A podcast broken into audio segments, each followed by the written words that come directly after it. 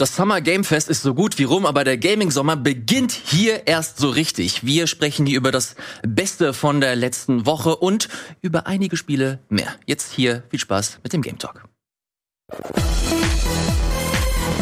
Moin Moin, hallo und herzlich willkommen zu einer neuen fantastischen Ausgabe des Game Talks. Mein Name ist Ilias Alawi und an meiner ersten Linken der fantastische Steffen. Hallo Steffen. Hallo, vielen Dank Ilias. Schön, dass du da bist. Und schön, dass er natürlich auch da ist. Der Große, Gregor Katzias. Hallo Gregor. Hallo, da bin ich. Ich bin hier. Ihr Lieben, ich sehe Schweißperlen auf der Stirn. Es ist Sommer. Wir sind im tiefsten Juni drin. Wir haben das Sommer... Schwitzt der wirklich so sehr? Also ich schwitze ein bisschen. Ja, ich versuche es zu verbergen, aber ein bisschen. Angenehmes Griechen Frühlingswetter. Also ein paar Grad können gerne nochmal raufgehen. Bei mir merkt man es immer an der Frisur. Wenn ein bisschen zu hohe Luftfeuchtigkeit ist, dann ist sie komplett... Dann Moment, es gibt Luftfeuchtigkeit hier gerade? Ich habe bisher keine gemerkt draußen. Ja, draußen auf jeden Fall. Staubig. Meine auch, aber ich packe ein Hemd drüber. Ja, sehr gut. Komplett ja, doch ein bisschen. Ja, okay. Wie geht's euch, ihr Lieben? Ist warm, ja.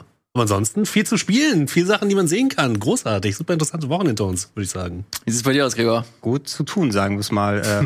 Viel zu tun gehabt, ob in arbeitstätiger und privater Natur. Deshalb bin ich auch froh darum, dass ich mal ein bisschen hier sitzen darf und klönen darf ein bisschen. No? Definitiv. Wir haben, ich habe es gerade angesprochen, das Summer Game Fest in der letzten Woche besprochen, aber es ging munter, fröhlich weiter. Wir konnten letzte Woche noch nicht alles besprechen. Ich habe mir hier jetzt zur Aufgabe gemacht, dass wir ein paar weitere Spiele hier nochmal ganz kurz uns anschauen. Vielleicht der ein oder andere Indie-Titel hier nochmal mit reinwerfen und dann geht's rüber zu den Spielen, die wir so in der letzten Woche mitgenommen haben. Ich würde direkt beginnen mit einer kleinen Geschichte, die wir auch selber spielen konnten. Gregor, du hast es letzte Woche ganz kurz angesprochen. Jetzt habe ich es auch gespielt, die Final Fantasy 16 Demo. Mhm. Die kursiert jetzt seit einigen Tagen im Internet. Man kann sich die frei herunterladen. Seit unter anderem einer Woche ungefähr. Und du kannst den Save übernehmen. Das ist, glaube ich, das Wichtige. Oh, das ist schön. Mhm. Definitiv. Auf der PlayStation 5 kann man das machen. Ich habe mir die Demo angesehen und... Soll ich erstmal ergänzen und dann gibst du deinen Senf dazu? Oder wie möchten wir das machen? Oder willst du erstmal deine Gedanken zusammenfassen? Die ersten Gedanken sind, ich weiß nicht, ob ich das gut finde. Naja, was das Gute an der Demo zu diesem Zeitpunkt ist, dass man entscheiden kann, glaube ich, ob man das gut findet oder nicht gut findet. Weil, ich meine, diese ganzen so Newsmeldungen so hinter der Hand sind umhergegangen. Oh, Vorbestellerzahlen nicht so gut von Final Fantasy 16. Sind die Leute überzeugt, was jetzt das ein bisschen andere Konzept sein wird, was wir hier sehen, wie es auf den The Game Awards vorgestellt wurde vor 800 Jahren. Also, dass du eher diesen... ganz grob runtergebrochen, diesen Dark Fantasy Game of Thrones-like Ansatz im Storytelling hast, aber gemischt mit Character-Action-Gameplay. Also es spielt sich wie ein Bayonetta oder Devil May Cry, gemischt eben mit Final Fantasy plus viel Blut, Sex und Gewalt. Das Blut, Sex und Gewalt finde ich gar nicht so schlimm. Das ist nicht das Problem, was ich auch mit bei dem... Spielen nicht. Was ich mit Final Fantasy 16 PC habe. Ich mag die Atmosphäre eigentlich ganz gerne. Es ist mir vielleicht ein bisschen zu viel Game of Thrones. Viele schreiben auch, oder ich habe vor allem letzte Woche noch mal ein paar Nachrichten bekommen nach unserer letzten Game Talk Sendung, dass es Dark Fantasy ist jetzt nicht das erste Mal in Final Fantasy vertreten, also gerade die ersten Spiele mit Final Fantasy 4 vor allem auch hat sich diesem Genre hier bedient, aber wenn man ganz ehrlich ist und sich hier so ein bisschen in der Demo sich austoben konnte, dann können Parallelen definitiv nicht von der Hand gewiesen werden. Also das, was man in der Demo spielen konnte, das ist ja schon ziemlich umfangreich, so 2,5, 3 Stunden, den kompletten Anfang plus ein Dungeon. Also die Parts, die man in der Demo gespielt hat, die hatte ich teilweise auch schon auf Events vorher spielen können und da schon mal auch ein bisschen, sogar noch ein bisschen mehr, weil es in den Demos drin war und ein paar Cutscenes mehr anschauen können. Natürlich ist es nicht so, dass immer alles Friede, Freude, Eierkuchen und J-Pop, Fashion, Model-Shows und Steampunk bei Final Fantasy los war, auch wenn das letzte Jahrzehnt dominiert hat. Allerdings, ich würde das alles nicht von dem, was ich bisher mitbekommen habe, mit dem Ivalice-Universum oder sowas, Fantasy 12, Vagrant Story oder so vergleichen. Ich würde fast eher sagen, wenn, dann erwarte ich sowas wie Genso Suikoden, was ja quasi schon Game of Thrones in Videospielform früher gewesen ist. Und man muss auch sagen, wenn du schon einen Hauptcharakter hast, der sehr augenscheinlich mit seinem Hundekompagnon einfach wie Jon Snow auf Japanisch ausschaut, kommt nicht von ungefähr, dass diese Parallelen da sind. Was ich interessant aber finde, und ich habe die Demo jetzt eben auch nochmal gespielt, wie das insbesondere mit dem Kampfsystem dann ankommen wird, weil Für mich war das jetzt im Vorfeld, ich habe das jetzt nicht als so kompletten Weggang von Final Fantasy empfunden, weil Final Fantasy sich immer ein bisschen wieder neu erfunden hat, gerade was die Kämpfe angehen. Das ist vielleicht aber jetzt so der größte Schritt richtig zu einem Echtzeitkampfsystem, und nicht von ungefähr, wenn sie den Battle Director von Devil May Cry von Capcom abgeworben haben, der das jetzt macht. Ich musste da viel bei der Demo auch schon und bei meinen Sessions vorher fast schon an Babylon's Fall denken, weil das ja auch der RPG-Versuch eines Character-Action-Gameplays ist und damit einhergehen. Magst du Game of Thrones-Style Storytelling gemischt mit Devil May Cry oder nicht? Das wird die Frage. So, das Ding ist, dass ich dem Gameplay super viel abgewinnen konnte. Mir hat das super viel Spaß gemacht, das Kampfsystem auszuprobieren. Ich bin da relativ schnell reingekommen. Ich habe es als responsiv empfunden. Das fand ich echt cool. Meine generellen Probleme mit der Demo waren, das war primär das Pacing. Ich habe extrem lange gebraucht, um halt wirklich mal in diese ganze Welt reinzukommen, weil mir eine Cutscene nach der anderen hinterhergeworfen wurde. Die ging zum Teil auch echt lange. Und das hat mir so ein bisschen es schwer getan, mich in diese Welt zu investieren, weil du auch extrem viele Informationen bekommst. Wir haben oft über dieses Action-Lore-System gesprochen, wo du mit dem Touchpad draufdrücken kannst und dann bekommst du sofort Kontext zu dieser Cutscene, die du gerade siehst. Also echt viele Sachen, die du dir anlesen musst und... Nee, nicht anlesen musst, anlesen kannst, würde ich persönlich sagen. Na, ich finde, man muss sie anlesen, um halt die Welt, die man dir da bietet, halt auch... Nicht würdigen zu können, aber dass man sie halt entsprechend halt verarbeiten kann. Ich verstehe da den Punkt, man muss schauen, eben wie das im finalen Spiel sich letzten Endes äußert, ob du das Gefühl hast, immer wieder in dieses Lore-System reingucken zu müssen oder ob es was ist, also Final Fantasy 13 war das Negativbeispiel, wo du viele Sachen nur verstanden hast, wenn du aktiv dich hingesetzt hast und irgendwelche Textlogs gelesen hast. Lassi, Falsi, wir wissen Bescheid oder wir wissen nicht Bescheid dementsprechend. Wenn das jetzt so diese typische Nummer Amazon Prime ist, ich drück nochmal drauf und da wird zumindest der Charaktername genannt oder welcher Schauspieler es ist, wenn es ergänzende Infos ist, die man gerne holen kann, wenn man möchte, aber nicht für das Verständnis da sein muss, dann wäre das für mich der richtige Weg. Und es ist vielleicht dann einerseits positiv, dass sie den kompletten Anfang rangetan haben, aber der wird natürlicherweise eher slow-paced sein, weil die erstmal alles etablieren wollen mit weniger Gameplay. Nicht umsonst haben sie dir nochmal einen extra Battle-Dungeon hinten dran getan, damit du das Gameplay probieren kannst. Was das für das Pacing des Spieles selber heißt, kann man natürlich, finde ich, an der Demo noch nicht absehen. Genau, dieser Punkt, wo du halt nochmal ein bisschen später in das Spiel reingeworfen wurdest, der hat meine Sorgen leider auch nicht so wirklich tilgen können, weil das ist das zweite Problem. Ich fand das alles sehr linear, aber auch hier will ich direkt vorschieben, ist halt eine Demo. Ich gehe mal sehr stark davon aus, dass das alles primär am Anfang dieser ganzen Spielwelt angesiedelt ist. Von daher will ich gar nicht jetzt hier so auch nur ansatzweise das Gefühl geben, das sind so meine finalen Eindrücke davon. Ich werde mir auf jeden Fall die Vollversion spielen. Ihr könnt euch sicher sein, dass wir, ich glaube, nächste Woche hier schon in aller Ausführlichkeit über die Vollversion sprechen werden und auch hier Szenen zeigen, die wir vielleicht hier und da ganz interessant oder weniger interessant fanden. Final Fantasy 16 wird auf jeden Fall nicht langweilig und wird hier noch Gesprächsthema bleiben. Nicht nur Final Fantasy 16, sondern generell Final Fantasy. So häufig wie Zelda, meinst du? Ja. Na, was denkst du über Tears of the Kingdom, Steffen? Oh, no. Nein, das war ein Joke. Ich wollte nicht deine Überleitung vermasseln, Elias. Zu spät. Steffen, was findest du? Ich will nicht wieder derjenige sein, der irgendwie mit Zelda nicht viel anfangen kann. Nein, ich wollte gar nicht über Zelda sprechen. Welches Westminster habe ich da gestochen? Nein, ich wollte dich fragen, ob du irgendwas Final Fantasy abgewinnen kannst. Ich muss sagen, ich habe mit Final Fantasy ansonsten nicht viel zu tun gehabt, weil ich einfach, ich bin mit PC sozialisiert worden. Das heißt, von den gesamten Konsolengames habe ich immer Abstand genommen und Final Fantasy sah für mich immer zu japanisch aus. Aha. Ich habe, glaube ich, Final Fantasy VII gespielt oder 8. Bin mir nicht mehr ganz sicher. Hast du es gespielt, wenn du es nicht unterscheiden kannst, wirklich? Das ist die Frage, genau. Und ich muss aber sagen, dass das, was ich gesehen habe, vom neuen Teil wirklich sehr, sehr interessant aussieht. Für mich als jemand, der normalerweise mit Final Fantasy nicht viel anfangen kann. Ich finde den Stil cool, weil es eben ein bisschen düsterer ist und nicht mehr so Japano-RPG-mäßig krass aussieht. Das war natürlich in den vorderen Teilen auch schon so, aber letzten Endes macht es mich jetzt tatsächlich mehr an, als vielleicht die älteren Teile. Auch das Kampfsystem. Ich bin eigentlich ein großer Fan von Rundenstrategie und auch von Runden-RPGs, aber ich muss sagen, das sieht alles schon sehr, sehr dynamisch aus. Deswegen finde ich es grundsätzlich interessant. Ich werde es wahrscheinlich nicht spielen, weil ich keine PS4 habe. Keine PS5, Entschuldigung. Und muss aber sagen, dass es Final Fantasy Teil der letzten Jahre zumindest das ist, was mich am ehesten ansprechen würde, als jemand, der überhaupt keine Erfahrungen mittlerweile mit Final Fantasy ansonsten hat. Das ist etwas, das ich ziemlich oft höre, gerade so jetzt nach der Demo, dass oft ich lesen durfte, okay, das ist ja richtig geil. Und die Leute sind jetzt so richtig hyped bezüglich dieses Spiels. Also nach dem Spielen der Demo, wie die sich dann überzeugt haben. Genau, also die Demo hat sehr viel Überzeugungsarbeit wohl, wenn man meiner Twitter-Timeline Glauben schenken darf. Also selbst, ich musste gestern ganz komisch gucken, selbst Simon Kretschmer meinte, Final Fantasy ist der Übershit. Oh, okay, krass. Ja, wobei, der hat doch bestimmt auch ein paar andere gespielt. I don't know, ich werde den hier auf jeden Fall früher oder später in diese Sendung jetzt herren, um mir seine Meinung nochmal dazu zu geben. Auf jeden Fall, wie gesagt, spannend. Tut mir leid, Steffen, ich muss nochmal ganz kurz hier das nächste Final Fantasy-Thema mit reinnehmen, um das mal abzufrühstücken. Und zwar ist das Final Fantasy Rebirth. Das war der große Closer des Summer Game Festes rund um Jeff Keighley, und da haben wir neue Szenen gezeigt. Gregor, ganz kurz so deine Perspektive auf diese ganze Geschichte. Hast du da Bock auf Rebirth? Wie hast du Remake empfunden?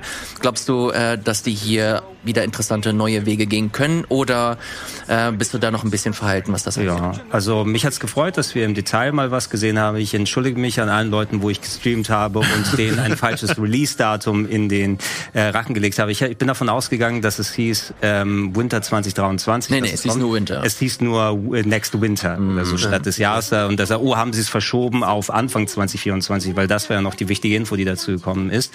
Ich bin sehr großer Fan vom Final Fantasy VII Remake, muss ich sagen. Vor allem gerade was die Charakterisierung, diese Neuerfindung dieses bekannten Universums mit bekannten Archetypen und vor allem auch spielerisch passiert ist, fand ich richtig toll. Ja. Natürlich kann man auch seine Probleme mit Final Fantasy VII Remake haben, was das Pacing angeht. Ein 5-Stunden-Stück aus dem Originalspiel ist jetzt ein 30-Stunden-Spiel mit allem drumherum, was gehört. Aber rein, wo das Spiel aufgehört hat, und jetzt würde man in den Part kommen von Final Fantasy VII, der eben offener ist, wo man tatsächlich auf einer World Map ist, dass man jetzt auch ein Current-Gen-exklusives Spiel haben wird, wo wahrscheinlich mit der größeren Welt, mit der Direct Storage oder wie auch immer, was jetzt nicht auf PS4 und anderswo möglich gewesen ist, wo du vom einen Dungeon zum anderen musst, ich mich erstmal wieder durch irgendeinen engen Gang quetschen, der keinesfalls eine versteckte Ladezeit ist. Das haben nicht weniger so in der Form ist, und es ist auch an einem interessanten Ort aufgehört. Ich bin gespannt zu sehen, wie sie das reinterpretieren. Es hat sich, ohne dazu sehr ins Detail gehen zu wollen, ich habe so leichte Evangelion-Film-Vibes davon bekommen, so oft wie Neon Genesis Evangelion neu erzählt wurde und was das Storytelling-mäßig mit drin hat. Es ist ja kein 1:1 Remake gewesen, deshalb hieß der erste Teil Final Fantasy VII Remake und jetzt heißt es Final Fantasy VII Rebirth, weil es anscheinend die Geschichte erzählt, aber auf andere Art und nochmal neu, und wie Evangelion in den Retellings immer neue Elemente aufnimmt. Das ist einerseits eine Chance, was anders zu machen, als wenn es im Original gewesen ist. Aber andererseits auch so ein bisschen die Gefahr und die Angst bei mir, dass sie es vielleicht verkacken könnten. Ja, weil ich habe schon gemerkt, so ein bisschen Final Fantasy VII Remake bot ein bisschen Kingdom Hearts Bullshit, nennen wir es mal so. Und sehr verschwurbelte und verwirbelte Charaktereigenschaften und was passiert am Ende, und auf einmal sind ganze Fakten anders, die man vorher kannte, und entweder wird das vernünftig erzählt oder ich habe Kingdom Hearts. Und das ist so ein bisschen die Sorge. Deshalb hoffe ich, dass sie Rebirth stehen, weil alles, was das mir gezeigt hat, sieht sehr cool aus. Auch das Kampfsystem fand ich eben super, diese Kombination aus Action, so dass du so ein actionreiches Kampfsystem hast, aber trotzdem das taktische und rundenbasierte oder zumindest das menübasierte drin ist, dass du echt wirklich auch komplett andere Skillsets abfährst. Die haben eine echt tolle Neuauflage gefunden. Visuell, musikalisch, freue ich mich sehr drauf. Ich hoffe eben auf weniger Kingdom Hearts Bullshit. Das wäre das Einzige, was es mir madig machen könnte. Genau, das ist letztlich so die große Frage, was sie da mitmachen, aber ich finde es absolut großartig, dass sie wirklich versuchen, storymäßig dich zu überraschen und dir eventuell hier und da neue Wege zeigen. Wenn du dir gerade diese Szenen hier anschaust, gibt es extrem viele Theorien mittlerweile, was es damit auf sich hat, ob es verschiedene Schicksale geben wird, mit denen wir so nicht rechnen, und sie halt so richtig dieses, okay, ihr habt jahrelang, jahrzehntelang auf dieses Remake gewartet, jetzt geben wir es euch, aber ihr könnt euch nicht sicher sein, ob ihr die Erfahrung bekommt, die ihr damals auch auf der PS1 erlebt habt. Ja. Und das macht's für mich irgendwie super aufregend. So ein Remake ist die Chance eben, du machst es ja nicht nur neu für die Leute, die damals investiert gewesen sind und die eingebaute Audience, die du hast, sondern du kannst auch neue Leute damit abholen. Und ich find's persönlich spannender, als wenn ich so ein 1:1 grafisches Remake hab, so schön ein The Last of Us Remake auf der PS5 gewesen ist. Ist exakt das gleiche Spiel, nur jetzt in hübscher. Ja, genau. Bin ich eher damit dabei, könnt ihr es neu interpretieren, könnte er inhaltlich was anders machen, könnte vielleicht einen anderen Twist oder sowas finden. Und ich möchte nicht unbedingt nur rein meine Nostalgie von damals in schönerer Form abrufen, sondern die besten Remakes sind für mich, die dann auch wirklich sich trauen, mal zu remaken auf die eine oder andere Art. Mhm. Ich hoffe nur eben nicht, dass es storytechnisch in irgendwelche ganz komische Richtungen geht. Ganz kurz nochmal ein paar extra Informationen. Das Team Combat wird halt ein bisschen mehr Möglichkeiten bieten. Wir haben hier gerade schon erste Szenen gesehen, dass man eine Mischung hat aus Echtzeit-Kampfsystem und das trotzdem halt ein Stück weit rundenbasiert ist. Dieses Active Time Battle, was sie damals aus dem Original übernommen haben, das soll überarbeitet werden. Du hast offene Spielgebiete, das hat Gregor gerade angesprochen. Und was auch hier und da kleinere Wellen geschlagen hat, ist die Tatsache, dass das auf 2 Discs kommt. Ist an sich eigentlich gar nicht so wild, weil das Remake auch schon auf 2 Discs gekommen ist. Das war aber für die PS4 und das waren 50 Gigabyte Discs. Mhm. Aber es sind noch keine anderen Discs auf der PS5. 100 Gigabyte sind's. Sind's der, okay. Also die sind doppelt so groß. Double-sided. Genau, doppelt so groß und trotzdem haben sie sich dazu entschieden, 2 Discs zu implementieren. Man kann mit der Info machen, was man möchte. Ich find's ganz interessant, ja, also weil das natürlich suggeriert, okay, es gibt mehr Inhalte, aber ob das jetzt wirklich so ist oder nicht, I don't know. Ja, was ich über Final Fantasy 16 gehört habe, das sollte ja auch angeblich auf 2 Discs kommen, aber die haben es rechtzeitig runterkomprimiert bekommen auf 1 Disc. Im schlimmsten Fall bedeutet das entweder keine gute Kompression, ja, ach, lass es nicht so unbedingt optimieren und das können sich vielleicht auf Ladezeiten niederschlagen oder einfach, du hast so viele große Assets und unkomprimierten Sound, man darf nicht denken, dass es automatisch ein größeres und umfangreicheres Spiel ist, nur weil die Discs mehr da sind. Und du wirst das komplette Spiel nochmal runterladen müssen, bin ich mir sicher, wenn du es da reinpackst. I don't know. Ja, wir haben drei Patches draufgetan, nochmal ein 200 Gigabyte Download oder irgendwie so ein Quatsch. Um Gottes, würde ich schätzen. Ich wollte das aber auf jeden Fall für den Kontext da lassen und 2024 exklusiv für die PlayStation 5, wenn ich mich nicht ganz irre. Ja, interessant. Ne? Ja. 16 ja auch. Jetzt erstmal und 7 Rebirth dann auch. Wer weiß, ob das exklusiv bedeutet, von wegen, wir haben Verträge gemacht, Sony oder sowas. Auf jeden Fall. Ja, und wir kriegen es dann, weil die Series X ist ja nicht schlechter, die hat ja auch Direct Storage und alles. Also das war ja kriegen wir es ein Jahr später, ob sich das aber auch rechnet für die dann. Die Audience ist natürlich auf PlayStation-Konsolen. Wir haben es an anderen solchen Exklusivdingern gesehen. Tomb Raider, Rise of the Tomb Raider hat es komplett geschadet, ein Jahr nur auf der Xbox zu sein. Und wenn es dann später auf PlayStation und PC rausgekommen ist, war es so ein bisschen, wir haben viel liegen lassen. Es war aber halt auch Rise of the Tomb Raider. Rise of the Tomb Raider war nicht schlecht, muss ich sagen. Ja, ich weiß aber, was du meinst. Es hat ein anderes Standing. Nur diese Exklusivdinger sind meines Erachtens nur den den Finanzen des Publishers zuträglich und nicht für die Gamer an sich, weil sicherlich. Ich bin lieber dafür, auf allen Plattformen gibt eine PC-Version, lass mich doch da einfach eine 4090 daneben und alles durchballern, wenn ich möchte. Aber ich möchte die Wahl haben. Die hast du hier definitiv entweder PS5 oder PS5. Warte schön 2 Jahre. Das war bei Final Fantasy Remake übrigens auch so. Kam nur für die PS4 und dann irgendwann auch für den PC. Für den Epic Store, oder? Zuerst. Gilt das schon als PC-Port, wenn es auf Epic ist? Manche würden sagen, nein. Ja, klar, schon, aber es lässt einige auf jeden Fall mit knirschenden Kiefern zurück, würde ich sagen. Wenn du dann nochmal ein Jahr auf Steam warten musst und dann... Ich meine, dass es so war, erstmal Epic, aber vielleicht denke ich auch an ein anderes Spiel. Ja, diese Chose ist zum Glück aber auch durch, dass es so einen Ärger darüber gibt. Ja, das stimmt. Eigentlich ist es auch vollkommen egal. Ich finde, das ist generell die größte Frechheit, was Microsoft die abgeliefert hat. Erinnerst du, letzte Woche haben wir noch ganz kurz darüber berichtet, okay, das sind die aktuellen Plattformen, die angekündigt sind und dann gab es wohl ein Medienembargo, wo du 2-3 Tage lang nicht erzählen konntest, dass dein Spiel halt auch für die PlayStation rauskommt. Oh, Persona meinst du? Boah, Gott, genau, das ist nervig. Genau, das ist halt wirklich einfach nur das Dümmste auf der Welt. Also was gewinnst du denn da? Und ich sagte ja auch, wenn die ein Medienembargo machen, dass da jetzt 2 Tage später erst gesagt wird, Persona 3 Remake gibt's auch für PS5 und PC und so weiter. Aber direkt nach der Sony-Konferenz einen Tweet ablassen, übrigens, diese Spiele gibt's auch alle auf Xbox. Ja, das ist ultra vermessen. Naja. Also vermessen. Nee, das ist mega vermessen oder sowas, ne? Das habt ihr davon, wenn ihr euch nicht diese Exklusivinfo für ein paar Tage sichert. Wir drücken euch schön über Twitter was rein. Naja, kann man nehmen, wie man möchte. Ich fand es auf jeden Fall super komisch, weil es macht halt die Arbeit halt schwerer, für uns zumindest. Und bringt ja auch eigentlich kein positives für den Publisher. Also wir wollen ja drüber berichten. Ja, irgendwie ist das ein bisschen quatschig. Aber naja, so viel dazu. Wir sind nicht für die Microsoft PR verantwortlich, zum Glück. Glück gehabt.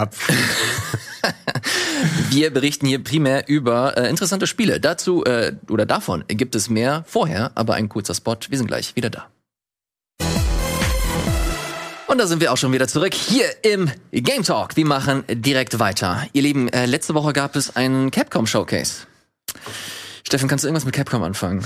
Tut mir so ein bisschen leid. Ich hab das Gefühl, das ist alles nicht deine Themen. Ja, alles vollkommen fein. Wir haben ja Street Fighter gespielt gemeinsam, von daher kann ich ein bisschen was mit Capcom anfangen. Ja, die haben auch viel über Street Fighter nochmal gezeigt, warum auch immer, das stimmt. Aber ich meine, das ist weiterhin ein fantastisches Spiel. Ich habe jetzt auch mittlerweile ein bisschen reingeguckt auf den PC und bin jetzt gerade dabei, so ein bisschen zumindest mich ins Beat'em-up-Genre reinzufinden, beziehungsweise reinzusterben, weil es ist die absolute Qual.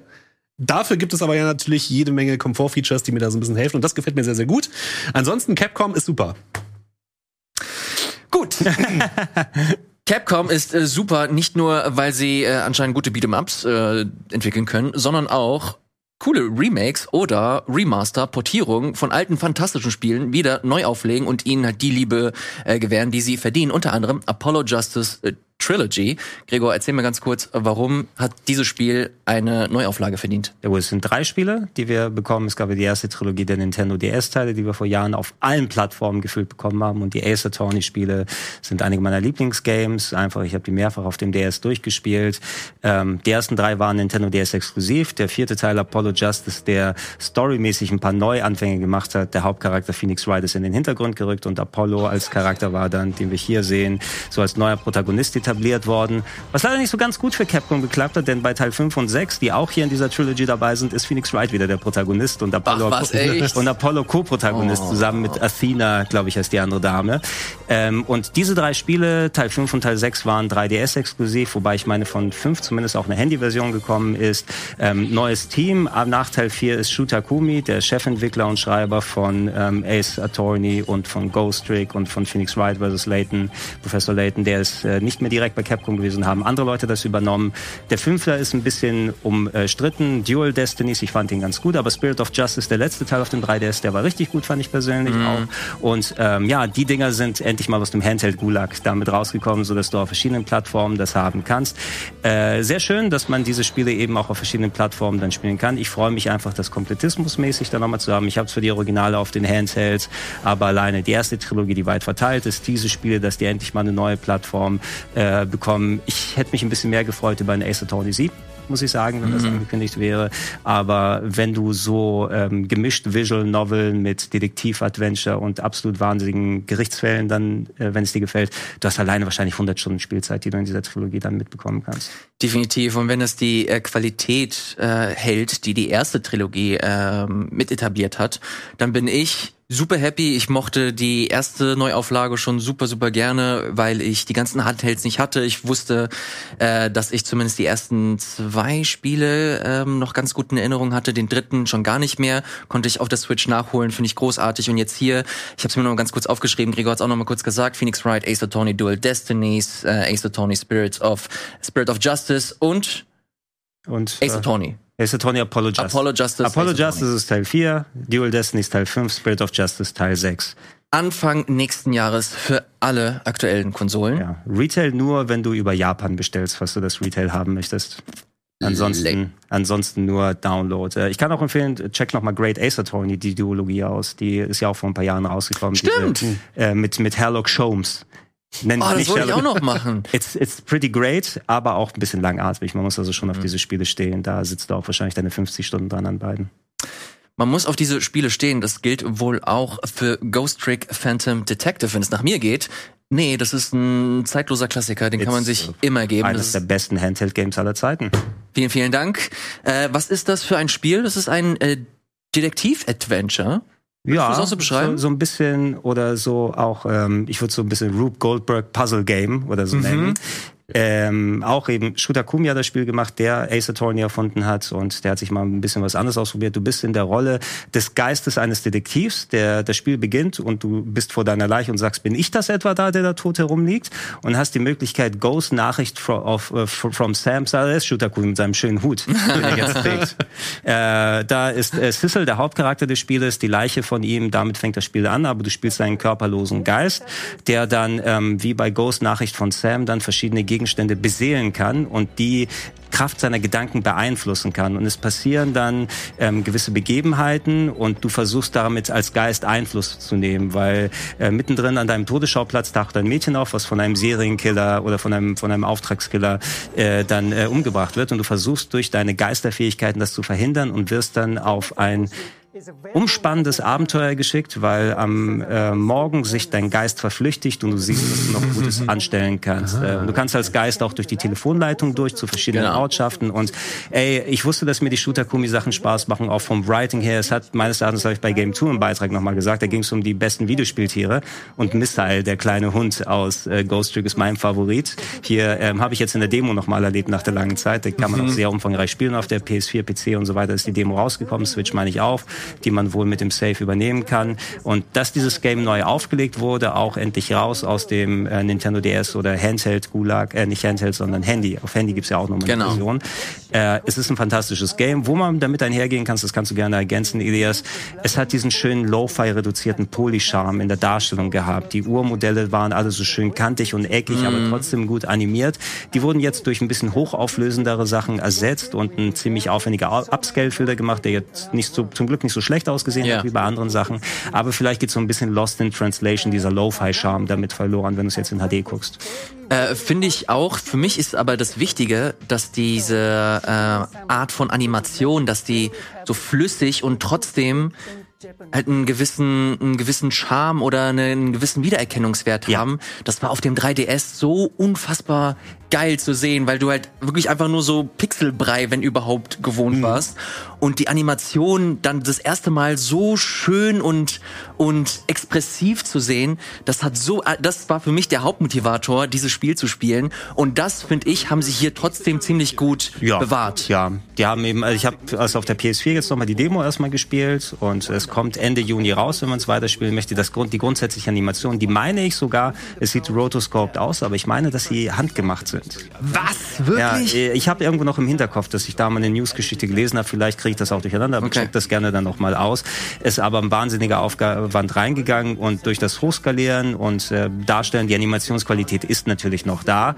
Du musst nicht mehr so die Augen zukneifen, um dann auf die Leinwand das zu sehen. Eine kleine Sorge, die ich hatte, das ist natürlich ein Touchscreen-Spiel gewesen. Ich konnte dann, der Geist hat nur eine gewisse Reichweite, und ich muss mich von einem Gegenstand zum anderen dann herüberwuchten und schauen, was kann ich erreichen, was kann ich manipulieren, und oben beim Drehen den Ventilator dahin zu gehen.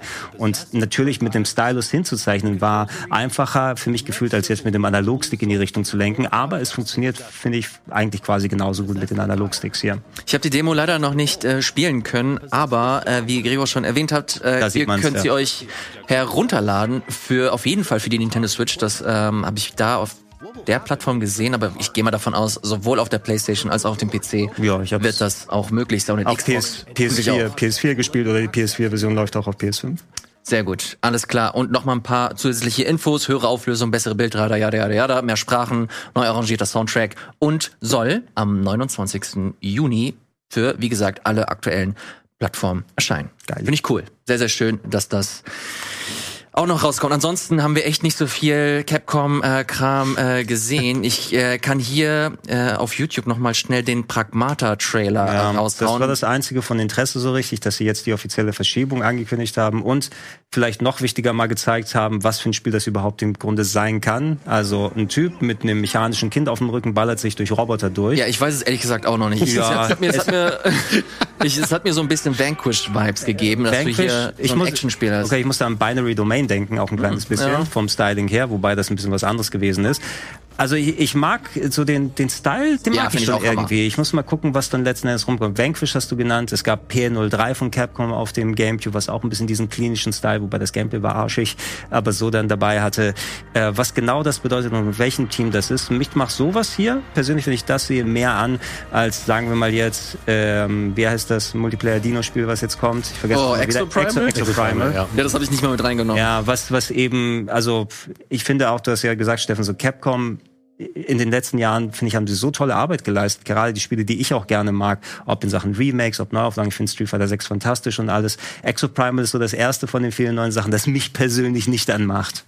Ey, und ich wette, dass das als Dino Crisis irgendwie begonnen hat. als irgendwie Remake, neues Spiel, was auch immer, und sie sich irgendwie hat irgendwas nicht funktioniert oder I don't know, und sie sich dann gedacht haben, okay, fuck it, lass uns ein Live-Service-Ding draus machen. Wir können die Marke jetzt nicht so verbrennen. I don't know. Es ist natürlich nur reine Spekulation, aber das sieht ja schon sehr stark aus. Also warum der eine Charakter in dem Trailer trägt auch die Kleidung wie Regina aus Dino Crisis, der weibliche Charakter in dem Trailer. Ob es jetzt eine Hommage sein soll oder Reste von dem, wie es passiert ist. Ich finde, vielleicht ist das Spiel ja gut. Vielleicht macht ja dieser Multiplayer-Service-Aspekt Spaß und jeder Entwickler würde gern ihr eigenes Division oder ihr eigenes, wer ist das Ding von Bungie? Destiny? Destiny dann haben, weil es ja whatever, I personally don't care. Kann euer Lieblingsspiel sein.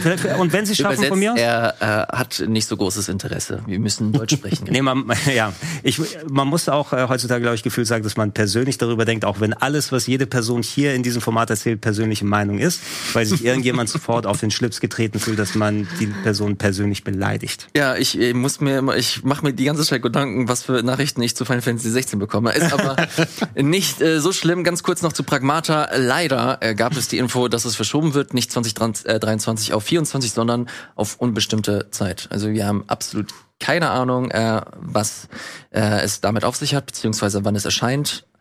Hoffen wir, dass das am Ende den Ansprüchen der Devs zufriedenstellen wird oder genügen wird, um das dann letztlich rauskommen wird. So, genug davon. Leute, wir haben genug über Capcom und Square Enix gesprochen. Ich muss Steffen hier wieder in die Sendung reinholen. Ich hab den komplett verloren, den Boy. Oh, Gott sei Dank. Sind wir fertig mit Japanokram? Ich muss aber fairerweise sagen, das Ghost Trick fand ich auch sehr, sehr spannend. Ja, weil ich ein großer Fan bin von so Detektivspielen. Das werde ich mir auf jeden Fall angucken und deswegen, ich bin hier nicht komplett unnütz, Lia. Um Gottes Willen, sonst hätte ich dich nicht eingeladen, lieber Steffen. Ich hoffe, du hast dir die Ubisoft-PK angeguckt. Ja, die habe ich mir angeguckt. Hm? Sehr gut. Da gab es nämlich das größte Spiel, das ich hier auch noch mal kurz mit reinwerfen wollte, und zwar Star Wars Outlaws. Das erste große, richtige, wie es Ubisoft nennt, Open-World-Spiel im Star Wars-Universum. Wir haben vorher bei Microsoft einen kleinen CGI-Trailer gesehen, um ganz kurz mal ein Gefühl dafür zu bekommen, wie sieht diese Welt aus, wen spielen wir da überhaupt. Jetzt haben wir erst das Gameplay-Material gesehen. Steffen, was hat das mit dir gemacht? Wie sind deine Eindrücke? Es sieht natürlich erstmal extrem gut aus. Das muss man wirklich sagen. Ich finde aber, um das direkt vorwegzuschicken, Ubisoft war mal eine gewisse Zeit lang einer meiner Lieblingspublisher. Ich habe fast alles von Ubisoft gespielt und es hat eigentlich 100% genau meinen Geschmack getroffen.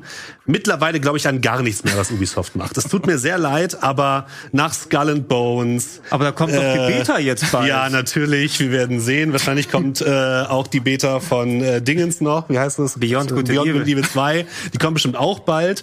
Deswegen, ich bin sehr, sehr vorsichtig mittlerweile, was Sachen von Ubisoft angeht. Man muss aber natürlich einfach sagen, dass, hier sieht man es auch gerade, es einfach fantastisch aussieht. Es hat eine richtig schöne Stimmung. Ich finde es auch interessant, dass man mal Charaktere spielt, die normalerweise im Star Wars-Universum jetzt nicht unbedingt an der großen Geschichte teilnehmen. Was hast du mit der Aspect-Ratio gemacht, Elias? Ich habe damit nichts gemacht. Das ist die original 21:9 Aspect-Ratio, die Ubisoft hochgeladen hat. Das können wir hier nicht abbilden. Super weird. Deswegen nimmt das Bild, was wir hier gerade für die Leute, die uns über YouTube schauen, jetzt nicht zu 100% als gegeben war. Auf YouTube gibt es nochmal eine etwas breitere Version. Aber das sollte, glaube ich, erstmal dienlich sein, um weiter Steffens Eindrücken zuzuhören. Genau, deswegen, ich finde es spannend, dass man mal mit Leuten spielt, die eben nicht an der großen, galaktisch umkämpfenden Sache teilhaben, sondern so ein bisschen im Hintergrund stehen. Man spielt ja so Schmuggler, beziehungsweise so ein bisschen Gesetzlose, die so ein bisschen den Unterhalt verdienen möchten. Ich bin mal gespannt, wie sich daraus dann eine größere und spannendere Story entwickelt, die vielleicht auch was mit dem allgemeinen Star Wars-Universum zu tun hat und wie viel Star Wars wirklich da drin steckt. Da bin ich noch sehr drauf gespannt.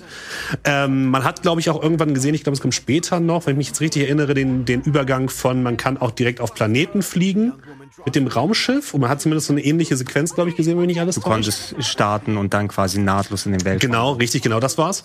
Und da muss ich sagen, das ist ja aktuell so ein bisschen der große Hype mit Starfield, mit Star Citizen und so weiter, dass das jetzt möglich ist, nahtlos in den Weltraum zu fliegen. Und No Man's Sky. No Man's Sky hat schon Ewigkeiten gemacht, genau. Ja, aber die Spiele haben Grafik hier.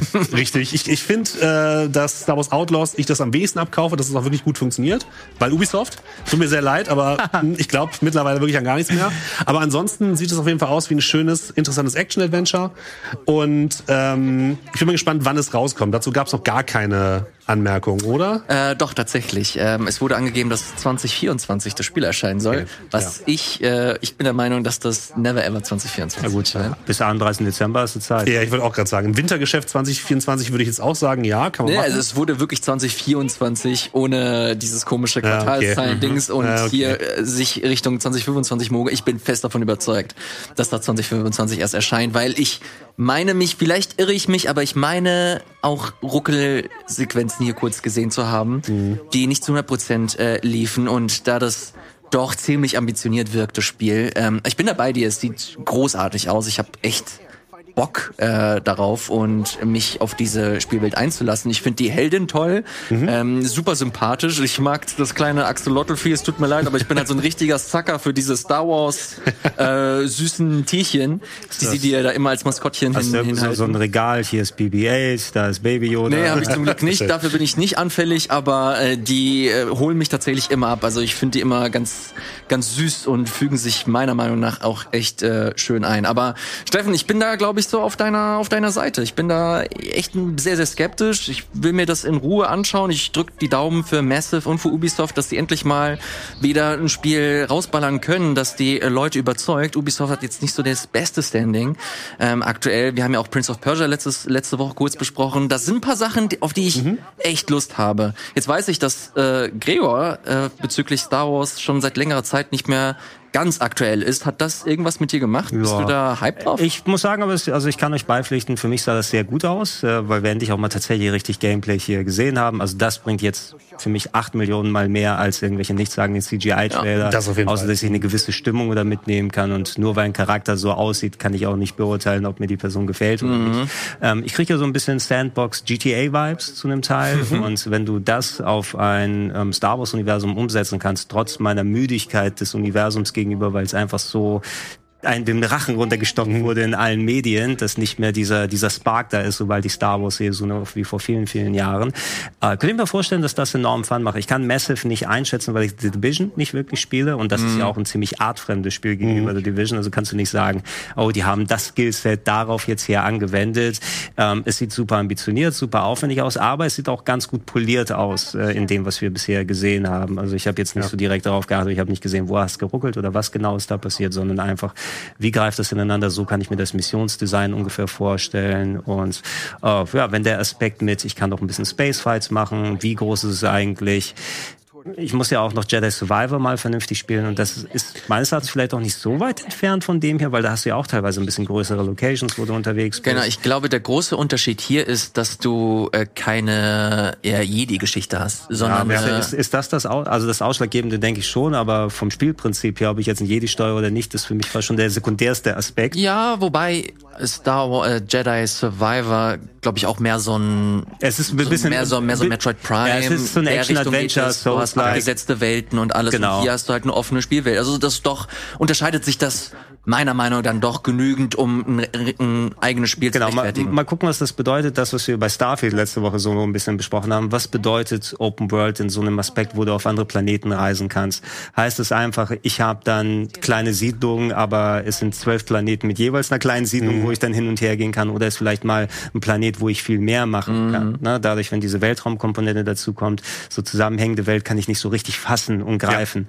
Ja. Es kann ja auch so kleiner und lokalisierter sein, so wie man es bei Jedi Survivor dann hat. Trotz Metroidvania Design, auf dem Planeten erlebst du das, auf dem Planeten erlebst du das. Und mal gucken, wie das so einhergeht. Nicht, dass es einfach nur ist, ja, da gibt's 4 Quests und dann ab zum nächsten Planeten. Da hätte ich weniger Bock drauf. Und da können die Leute auch immer noch sagen, die ganzen PR-Manager, die sich dann auf irgendwelche Bühnen stellen, das ist die größte Open World, die wir jemals hatten. Wenn die Hälfte davon Weltraum ist, der komplett leer ist, macht halt auch keinen Spaß. Also deswegen, wir haben 1000 Planeten, 1000 jeden Planeten. Ja, toll. Und ich würde sogar Ubisoft zutrauen, das ist vielleicht ein bisschen gemein, aber ich sag's trotzdem, irgendwie kurz vor, wenn der Release bevorsteht, nochmal so einen Trailer rauszuhauen, wo man einfach nur so ein Laserschwert sieht, was so angeht. Einfach nur mal, um die Leute noch ein bisschen abzuholen, noch ein bisschen Hype zu generieren. Weißt du? Alleine, dass da Wanted dann so, das hat so diese GTA-Welt. Ja, das stimmt. Ja. Und ich mag eben GTA, ich mag solche Sachen.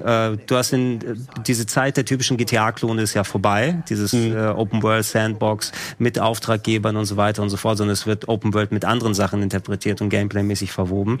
Wenn es wirklich in Richtung GTA gehen sollte, dann wäre es für mich tatsächlich ein schöner Hype-Titel. Sehr gut. Für mich allein schon wegen der Prämisse. Wie gesagt, ihr spielt keinen Jedi, sondern eine Schmugglerin, eine Söldnerin. Ich komme so frisch aus Star Wars Andor und ich weiß nicht, ob ihr die Serie gesehen habt.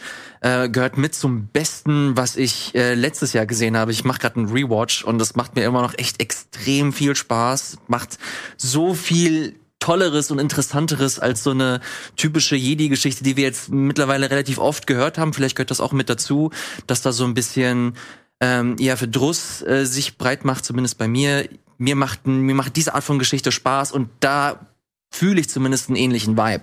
Von daher, gepaart mit, okay, du kannst halt on the fly in den Weltraum, du hast hier deine Space Quests auf einmal und deine Dogfights und so weiter.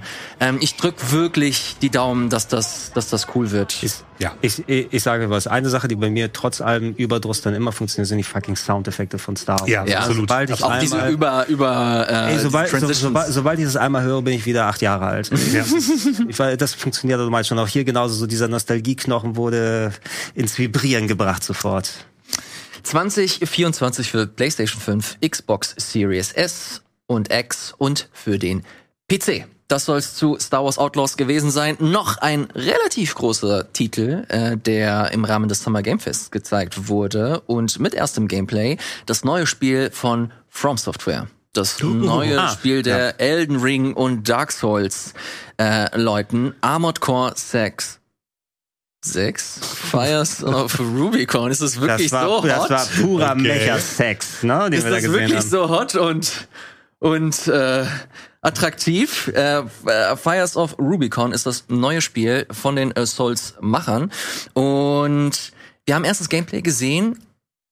Und ich bin mir nicht sicher, ob wir mit den Altlasten reingehen sollten, die wir im Kopf haben, sprich Elden Ring, Dark Souls und so weiter. Ich glaube, hier erwartet uns ein komplett anderes Spiel und ich glaube, mehrmals gelesen zu haben, ich glaube nicht nur, ich weiß es, dass das Studio auch ganz explizit Erwartungsmanagement betreiben möchte und den Leuten erzählen möchte, Leute, das hier ist ein etwas anderes Spiel. Jetzt ist die Frage, findet ihr das, was ihr hier gerade seht, interessant? Fangen wir gerne bei Steffen an. Ich glaube, du hast nicht die größte Armored Core-Erfahrung, oder? Ja, korrekt. Ich bin einer dieser typischen Leute, die From Software nur von den Souls-Teilen kennen und die dabei natürlich auch alles durchgespielt haben. Von daher finde ich es interessant, jetzt das erste Mal mit Armored Core überhaupt zu Berührung zu bekommen und so Spielszenen zu sehen. Die alten Teile habe ich überhaupt nicht auf dem Schirm gehabt. Ich kannte From Software auch vor Dark Souls überhaupt nicht. Und ich muss aber sagen, ich bin eigentlich ein Freund von so Mecha-Shootern. Das finde ich eigentlich immer ganz spaßig. Ich finde, man sieht hier aber teilweise schon, dass das Movement mit dem Ausweichen und der schnellen Bewegung, dass man zumindest dieses Ausweichen schon irgendwie sich zumindest ein bisschen wie Dark Souls für mich anfühlt. Nur halt mit dem großen Mecher, der deutlich schneller ausweicht, ein bisschen krasser unterwegs ist als eben ein schwerfälliger Ritter oder so. Dementsprechend, ich glaube nicht, dass sie komplett 100% auf die Dark Souls und Elden Ring DNA verzichten werden. Aber ich finde es trotzdem interessant. Es sieht halt, wenn man gerade jetzt vorher zum Beispiel Star Wars Outlaws gesehen hat, jetzt nicht so richtig mega geil aus. Also die Gameplay-Szenen, die wir hier sehen, sind ja hauptsächlich in so einem Industriekomplex, der jetzt schon ein bisschen, also du siehst 3 Farben. Ein bisschen karg. Braun und dunkel schwarz. Ja, genau. Und die verschiedenen Röhren, die hier an der Wand sind, sind entweder rot beleuchtet oder gelb.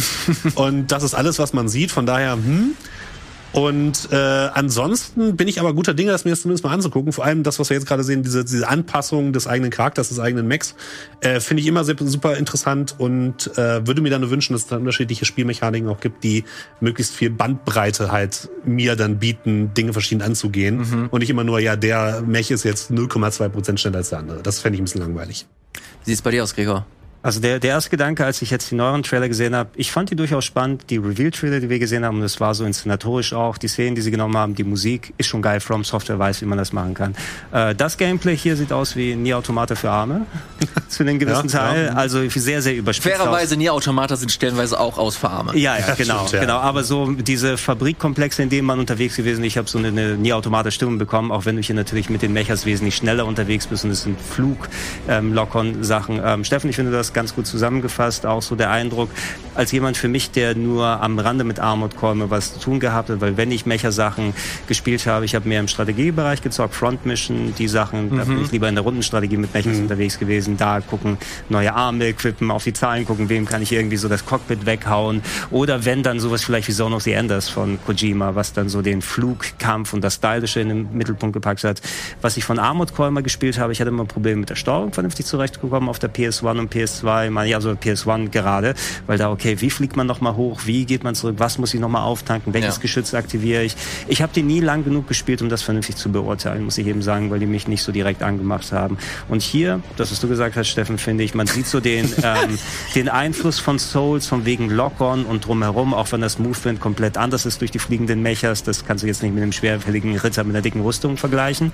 Aber ich denke mal, dass diese Erfahrungswerte reingegangen sind in ein Third-Person-Mecha-Action-Game, wo sie hier übrigens auch bewusst auf das HUD verzichtet haben, wo ich mir ziemlich sicher bin, im finalen Spiel wird alles vollgeballert sein mit Anzeigen und Menüs und Zahlen. Und Schadenszahlen, Und was du einmal, damit du es einmal direkt sehen kannst. Vielleicht war das auch besser für den Trailer gewesen, damit man so einen besseren Eindruck insgesamt bekommt. Aber man muss sich schon klar sein, dass man jetzt hier nicht ein Souls mit Mechas dann bekommt, sondern eher ein Mecha-Action-Game, was vielleicht auch viel auf die Wurzeln dann zurückgeht, aber mit den Erfahrungswerten, die du durch die Action-Adventures der Neuzeit von From Software mitbekommen hast. Und ich möchte es mal ausprobieren, aber keine Ahnung, ob das am Ende was für mich ist. Ich erwarte auf jeden Fall, dass es mich nicht so wie Souls packen wird oder vergleichbare Games. Als ich mir ja die Szene das erste Mal angesehen habe, war ich extrem abgeturnt. Das hat mir so gar keinen, das hat mir irgendwie so nix gegeben. Ich bin halt jemand, ich mag bunte Spiele, ich mag es, wenn sie mit der Spielwelt halt was machen. Und das war halt, wie gesagt, du hast halt zwei Farben, so das Grau und Braun. Je mehr ich aber davon gesehen habe und je mehr Trailer ich mir angeguckt habe, dann fangen die Leute an, Analysen zu machen und stellt sich heraus, die Armored Core Fanbase ist halt riesig. Und dann bekommst du halt, oder lerne ich halt immer mehr zu Armored Core. Und ich weiß nicht warum, aber mittlerweile habe ich so ein bisschen Bock drauf, weil sie halt einen sehr, sehr großen Schwerpunkt darauf legen, dass du deinen Mac halt wirklich so individualisieren kannst, dass du eigene Spielstile entwickelst und so den Gegebenheiten dich anpassen kannst, ich habe das gerade schon anfangs erwähnt, dass sie darauf achten werden oder dass sie immer wieder erwähnen, das ist kein klassisches Souls-Ding, das fängt damit an, dass du Missionen auswählst, statt eine große offene Spielwelt zu haben.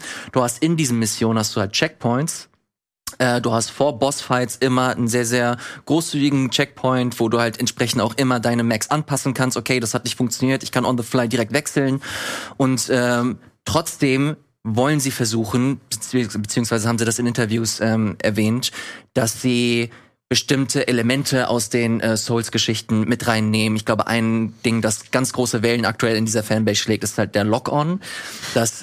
Den gab es vorher nicht so richtig? Der war, glaube ich, nicht so ausgearbeitet, wie sie es jetzt haben, dass er viel intuitiver sein soll. Der FromSoft-YouTuber Vatividia, der war auch da drin und hat aus dem Gedächtnis die UI nachgebaut in Photoshop. Krass. Das fand ich sehr witzig. Aber das hat auch einen sehr, sehr guten Eindruck davon gegeben, wie voll diese UI eigentlich ist und dass du halt zugeballert wirst mit Informationen.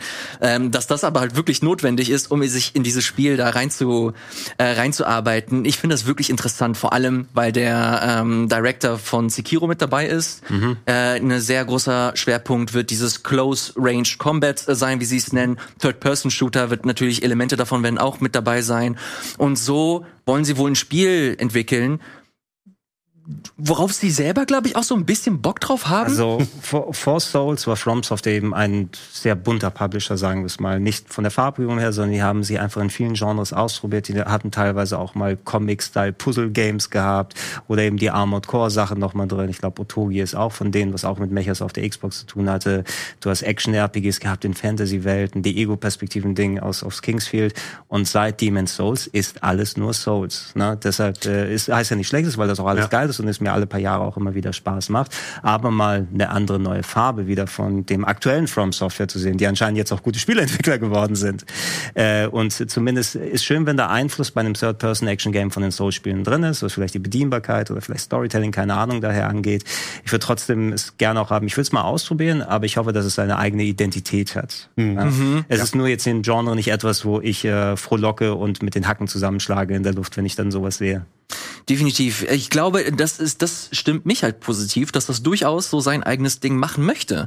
Dass man nicht diese Parallelen irgendwie erzwingt und sich versucht, okay, wir wollen zum einen die Fanbase irgendwie glücklich machen, die dieses Spiel seit Jahren sich beiwünscht. Und gleichzeitig, ich stelle mir das auch vor, als Dev, der, keine Ahnung, 5, 6, 7, 8, 9, 10 Jahre lang an Soul-Spielen arbeitet. Oh, vielleicht hat man mal Bock, einfach mal was anderes, ja, Cooles zu machen. Und weiter weg von Fantasy kannst du eigentlich nicht gehen. Und wie gesagt, ich habe mir die Szenen angeschaut. Ich mag die Vertikalität. Ich mag es, dass du einen Sprung mit deinem Jetpack und dann bist du einfach 15 Stockwerke über dem Boden und so versuchst, ein neues, dynamisches Spielgefühl dir zu geben. Finde ich geil. Wir haben ganz kurz über die Grafik gesprochen. Die sieht jetzt nicht so mega spannend aus. Hat aber den Grund, wusste ich tatsächlich nicht, kommt für die PlayStation 4 und für Xbox One auch raus. Ah, okay, interessant. Und die PlayStation 3? Nee, leider nicht, auch wenn das tatsächlich scheinen mag. Es ist sehr übertrieben dargestellt, aber das letzte Armored Core habe ich für die PS3 noch installiert daheim. Also vielleicht mache ich es dann demnächst mal an, um mal den Vergleich mal wieder zu sehen. Mal schauen, was wir machen. Das Primäre, was das bei mir ausgelöst hat, ich möchte ein neues Nier haben. Gib mir ein Nier. Ja, da haben wir aber auch echt ganz gut... Es ist auch schon 6 Jahre her. Ja. Naja, neues, ja, okay, wir haben jetzt ein Remake. Wenn du Replicant, ja, aber Replicant habe ich schon 10 Jahre vorher gespielt. Ne? Und Yoko Taro, was macht er jetzt? Der macht jetzt nur noch Mobile Games? Achso, ja, hat er nicht dieses Spiel jetzt gemacht, wo Sexy Girls Konsolen darstellen? Ja, oder so? Natürlich. Ja, das hört sich direkt nach ihm an, ja. Ja, okay. Irgend so ein Handygame war, glaube ich, wo Sexy Girls irgendwelche Konsolen darstellen. Aber vielleicht kriege ich das mit dem anderen Spiel durcheinander.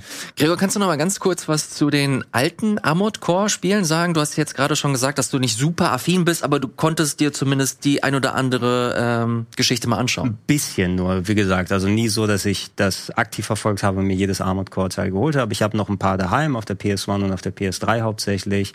Es war so immer mit sehr langen, umfangreichen Tutorials, hatte ich das Gefühl, vor allem, weil die Steuerung auch ein bisschen aufwendiger gewesen ist und wie was verteilt ist. Du darfst nicht jetzt an einem PS1-Teil gehen und denken, du hast eine moderne Twin-Stick-Steuerung und kannst das so machen, sondern wie fliege ich nochmal hoch, wie mache ich das Turret nochmal, ich werde in irgendeine Location reingeschmissen und muss jetzt einen Dogfight machen mit einem Mecha. Dieser Teil, den ich auf der PS3 habe, Verdict Day, Armored Core 5, irgendwie sowas, glaube ich, geht auch schon so ein leicht Proto-Demon's Souls-Ansatz mit ein bisschen offeneren Welt. Und, aber es sind auch alles Sachen, die ich versuche, von Erinnerungen von vor 10 Jahren zusammenzuklauben.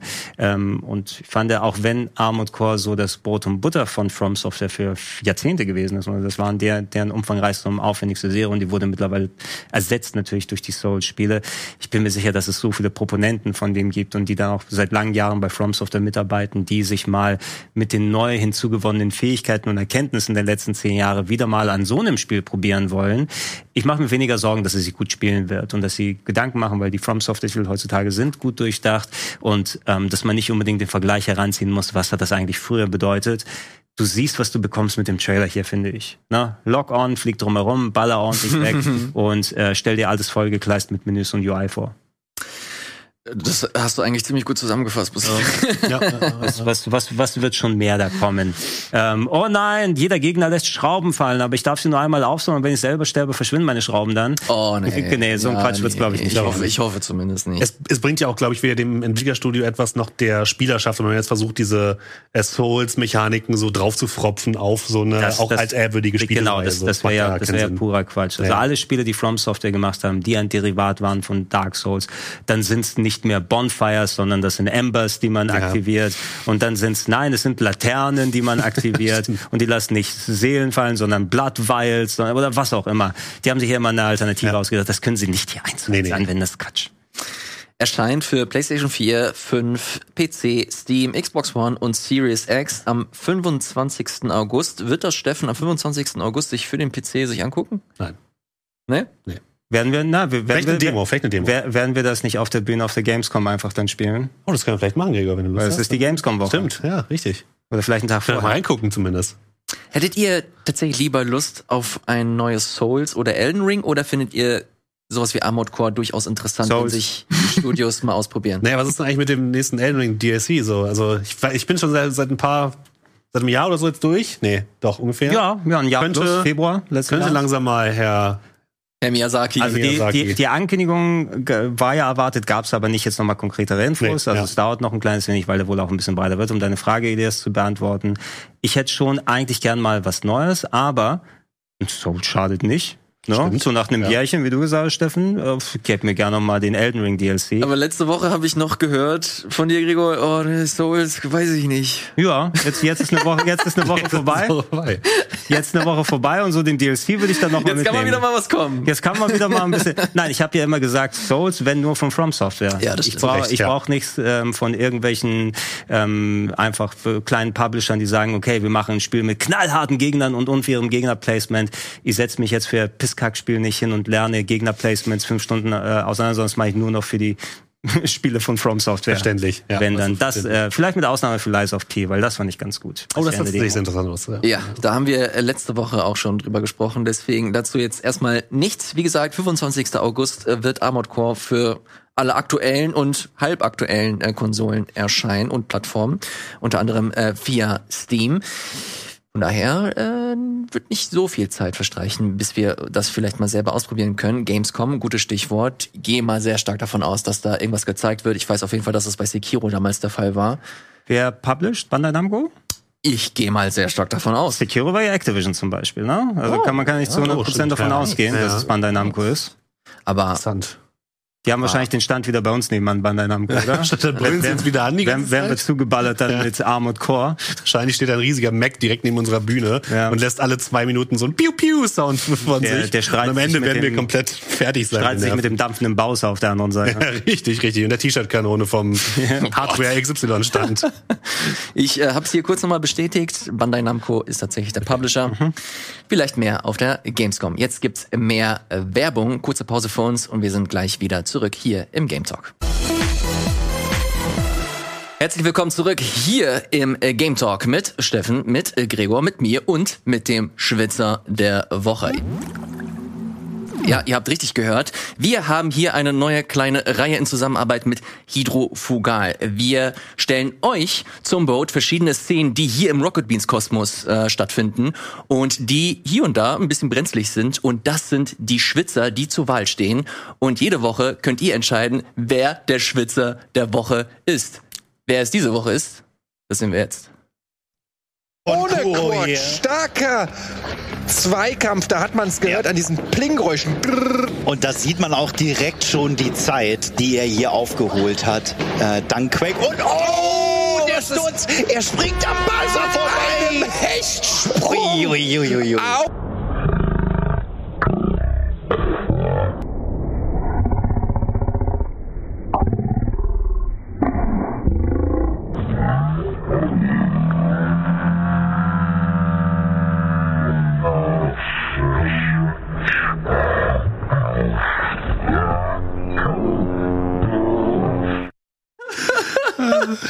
Das ist ja großartig. Es tut mir sehr leid für Kuro. Geht's dem gut? Ja. Ich wäre auch gern dabei gewesen, ne?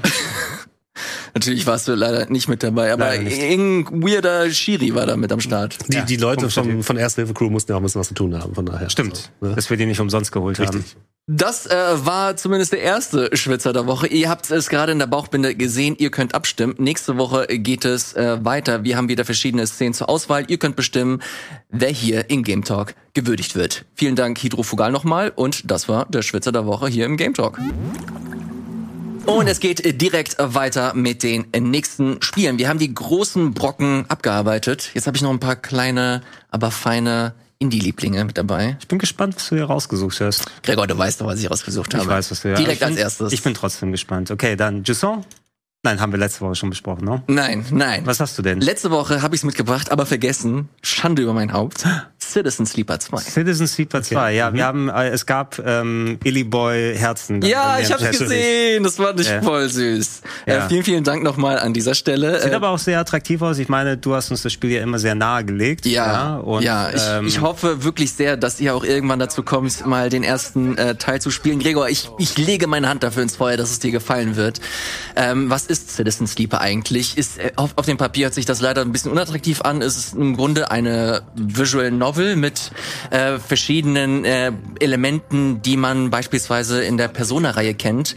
Sprich, man baut sich Beziehungen mit anderen Leuten auf und das führt dazu, dass du weiter deine Missionen machen kannst. Wo spielt das alles? In einer Raumstation, in einer Ringstation, die so langsam aber sicher dem Ende naht oder dem Ende sich bevorsteht und du musst dafür sorgen, als Sleeper, du bist im Grunde ein, ja, so eine Art nicht künstliche Intelligenz, du bist im Grunde in einer robotischen Hülle, du hast deine Wahrnehmung, dein Ich hast du einer Firma verkauft, einem großen Unternehmen und bist im Grunde ein Sklave als Sleeper und du hast dir das Ziel gesetzt, okay, ich habe keinen Bock mehr, ich will mich freisetzen davon und ich will einfach abhauen.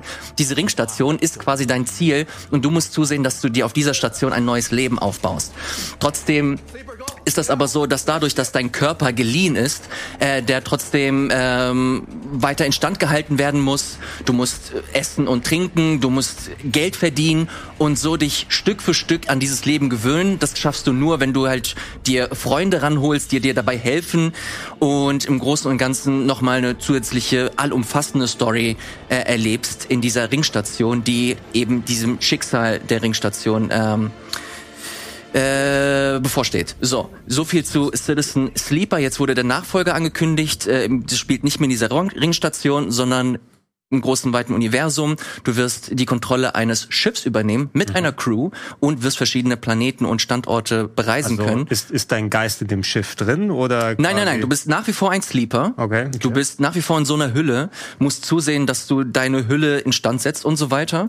Aber gleichzeitig wird das jetzt alles ein bisschen offener gestaltet. Du wirst, wie gesagt, rausgehen, du wirst verschiedene Standorte haben, du musst zusehen, dass du deine Crew irgendwie zusammenhältst, dass du da die Leute unter einen Hut bringst, deine, wie gesagt, wieder neue Beziehungen wie in Persona, deine Social Links aufbaust und so, diese Geschichte weiter erlebst. Ich habe keine Ahnung, was da speziell inhaltlich da auf uns zukommt, weil da relativ wenige Informationen bisher öffentlich sind. Aber ich bin so ein riesengroßer Fan des ersten Teils. Den gibt es noch im Game Pass, mittlerweile auch auf PC, Switch und so weiter. Absolut großartig geschrieben. Eines der bestgeschriebensten Spiele, die ich je gespielt habe. Full Stop. Ganz toll mit nur einem einzigen Dude, der das entwickelt hat. Ein Mann, Studio ist das. Jumping Over the Age. Und mehr ist eigentlich nicht bekannt, außer, dass das 2024 erscheint. Ich muss ja sagen, das, was wir da gesehen haben, war ja null Gameplay, sondern eher so ein Trailer, weil es war noch eigentlich Menüs, ist das Spiel, oder? Es ist sehr böse formuliert. Nee, aber nur ein bisschen trockener formuliert oder so, aber Text steht im Vordergrund. Ja, Text steht definitiv im Vordergrund. Wenn du keinen Bock auf Lesen hast, ist Citizen Sleeper definitiv nichts für dich. Okay, gut. So, das direkt vorweg, aber ich hoffe, dass man trotzdem so über den Schatten springt und da mal rein. Jedes Mal, wenn ich es hier erwähne, schauen sich das Leute über den Game Pass an und ich bekomme immer Nachrichten, immer, wie happy sie sind, dass sie sich dieses Spiel angeguckt haben. Das ist für mich ein Qualitätssiegel dafür, dass das für nahezu jedem Spielgeschmack irgendwie funktioniert, solange man Bock hat auf interessante, gute Geschichten. Und das trifft Citizen Sleeper halt so gut wie kaum ein anderes Spiel. Es nimmt sich sehr viel Inspiration aus Tabletop-RPGs. Das bedeutet, dass du pro Runde halt wirklich so 6 Würfel hast, die du einmal würfelst und dann hast du verschiedene Aktionen. Du kannst mit Leuten labern, du kannst Missionen ausführen und der Erfolg auf diese Mission basiert halt auf den Würfel, den du hast. Und dann kannst du halt wirklich entscheiden, okay, nehme ich die 1, die ich gewürfelt habe und hau das auf eine Task, die nicht so kritisch für mich ist, oder hebe ich mir die 5 auf für eine Mission, die mir besonders wichtig ist. Jeder Cycle, jeder neue Tag würfelst du neu. Wenn deine Hülle schlechter wird, beziehungsweise nicht mehr so gut instand gesetzt wird, werden sich deine Würfel verringern. Statt 6 bekommst du nur noch 5. Und so hast du halt in so einen ewigen Kreislauf von, okay, fuck, ich muss halt irgendwie zusehen, dass ich Geld verdiene, damit ich genügend Aktion habe und ja weiterhin deinen Tagesablauf, deine Missionen erfüllst, um weiter im Spiel voranzuschreiten. Eines der besten Spiele, die ich je gespielt habe, Citizen Sleeper 2. Bitte guckt euch das an. 2024 kommt der zweite Teil. So, weiter geht es mit Viewfinder. Gregor, ich weiß nicht, ob du dich daran erinnerst. Das habe ich vor ein paar Wochen hier mal kurz mitgebracht. Viewfinder ist das Spiel, wo du quasi die Umgebung durch Änderung deiner Perspektive auch veränderst. Ne? Es war doch je nachdem, wie du dich drumherum bewegst, dann wird der Level auch anders, weil du dann in den Level reinsteigen kannst. Oder denke ich an das falsche Spiel? Ja, genau. Steffen trifft es, glaube ich, eher. Das ist das Spiel mit der Kamera. Du kannst Fotos machen und die Fotos, die du gemacht hast, kannst du quasi per 3D-Druckerfunktion. Ach so, das war das Ding mit dem Fokus. Dann dachte ich an ein dezent anderes Spiel, was nicht ganz unähnlich ist. Genau. Nee, hier ist das nochmal ein kleines bisschen anders. Wie gesagt, die Kamera steht im Fokus und das finde ich tatsächlich sehr, sehr flashig, dass die Fotos, die halt 2D im Spiel vorhanden sind, dass sie per 3D in das eigentliche Level rein projiziert werden können. Das sieht hier, für alle, die das über Podcasts anhören, gut aus, aber es ist halt wirklich echt geil, wenn du das selber spielst. Das zeigt dir nochmal, wie viel eigentlich innovativ möglich ist im Game Design. Und hier kosten die das halt komplett aus. Es macht so Spaß, die Level auch kaputt zu machen. Das ist wirklich komplett steil kannst du da gehen und zusehen, dass du die Levelarchitektur so für dich irgendwie baust, dass das für dein Spiel hier noch halbwegs funktioniert und entsprechende Rätsel löst. Es hat sehr viele Parallelen, finde ich, zu Portal. Das ist natürlich sehr, sehr rätselbasiert. Je nachdem, wie du deine Portale oder hier in dem Fall deine Bilder setzt, kannst du verschiedene Herangehensweisen spielen und ausprobieren. Das ist ein Spiel, das halt sehr viel Experimentieren fördert und zuseht, dass du halt wirklich schaust, dass du nicht das Offensichtliche sofort machst oder zusehst, dass du direkt zum nächsten Ziel kommst, sondern Fotos machst, experimentierst und schaust, was möglich ist, um halt so zu deinem nächsten Ziel zu kommen. Das ist halt wirklich ganz classic. Du hast verschiedene Räume, du hast einen bestimmten Punkt, den du anvisieren musst und hingelangen musst. Und wie du dahin gelangst, das ist tatsächlich deiner Kreativität und dieser Kamera hier überlassen. Warum erwähne ich es hier nochmal, ist im Zuge des Day of the Devs Stream nochmal aufgekommen. Es gibt jetzt nochmal eine Demo für die PlayStation. Es gab's für PC, die ist leider offline gegangen. Wie gesagt, aber auf der Konsole gibt's das aktuell. Und ich gehe mal davon aus, zum Zeitpunkt der Aufzeichnung ist das Steam Next Fest noch nicht online. Aber eventuell kommt hier dann nochmal eine Demo zu diesem Spiel auch noch online. Da bin ich sehr stark an The Witness. Das war auch so ein Rätselspiel für den PC, was auch so mit so gewissen anderen Spielmechaniken irgendwie gearbeitet hat. Das ist jetzt nochmal ein bisschen was anderes, aber gefällt mir auf den ersten Blick schon mal super, weil gerade so diese interessanten Rätselmechaniken finde ich super spannend, mit so Perspektive zu arbeiten und so. Ich hoffe, dass es dann auch wirklich so frei ist, wie du es gerade beschrieben hast, dass es nicht quasi einfach nur ist, du hast hier Foto A, du musst es an eine Position B packen und fertig. Weil dann wird es auf jeden Fall ein Highlight für mich, das kann ich jetzt schon mal sagen. Ich würde schon lieber ein bisschen weniger in Richtung The Witness das aber sehen, weil das war exakt auf sehr obtuse und nicht wirklich klar erkennbare Rätsel ausgelegt, sondern da musst du sau viel interpretieren und teilweise dein Hirn rausziehen, neu verknoten und dann wieder dahinsetzen. Ich will schon angesprochen werden, aber ich will nicht an einem Rätsel 8 Stunden hängen. So. Verstehe ich. Ja. Es ist aber hier definitiv nicht der Fall. Ich habe die Demo vor ein paar Wochen gespielt. Ich bin ziemlich fix da durchgekommen, weil ich auch Lösungsansätze hatte. Die habe ich extra nochmal auf YouTube nachgeguckt, die definitiv so nicht vorgesehen waren.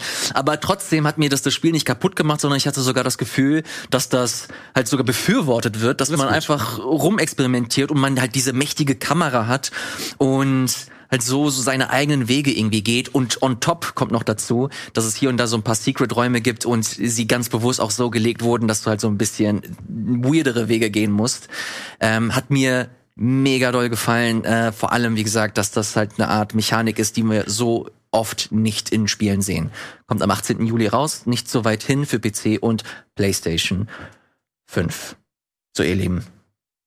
Das soll's zu den. Ich habe noch ein paar mehr Indie-Spiele, aber ich will tatsächlich auch ein bisschen was von euch hören.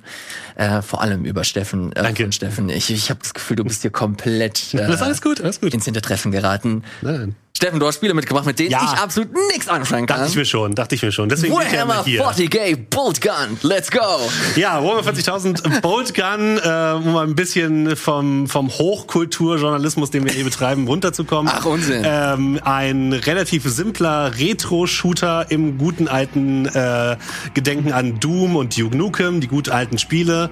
Das bedeutet, es ist ein klassischer Pixel-Baller-Orgie, wo man sich durch Horden von Gegnern hindurchballert mit explosiven Monsterwaffen und so weiter aus dem Warhammer-Universum.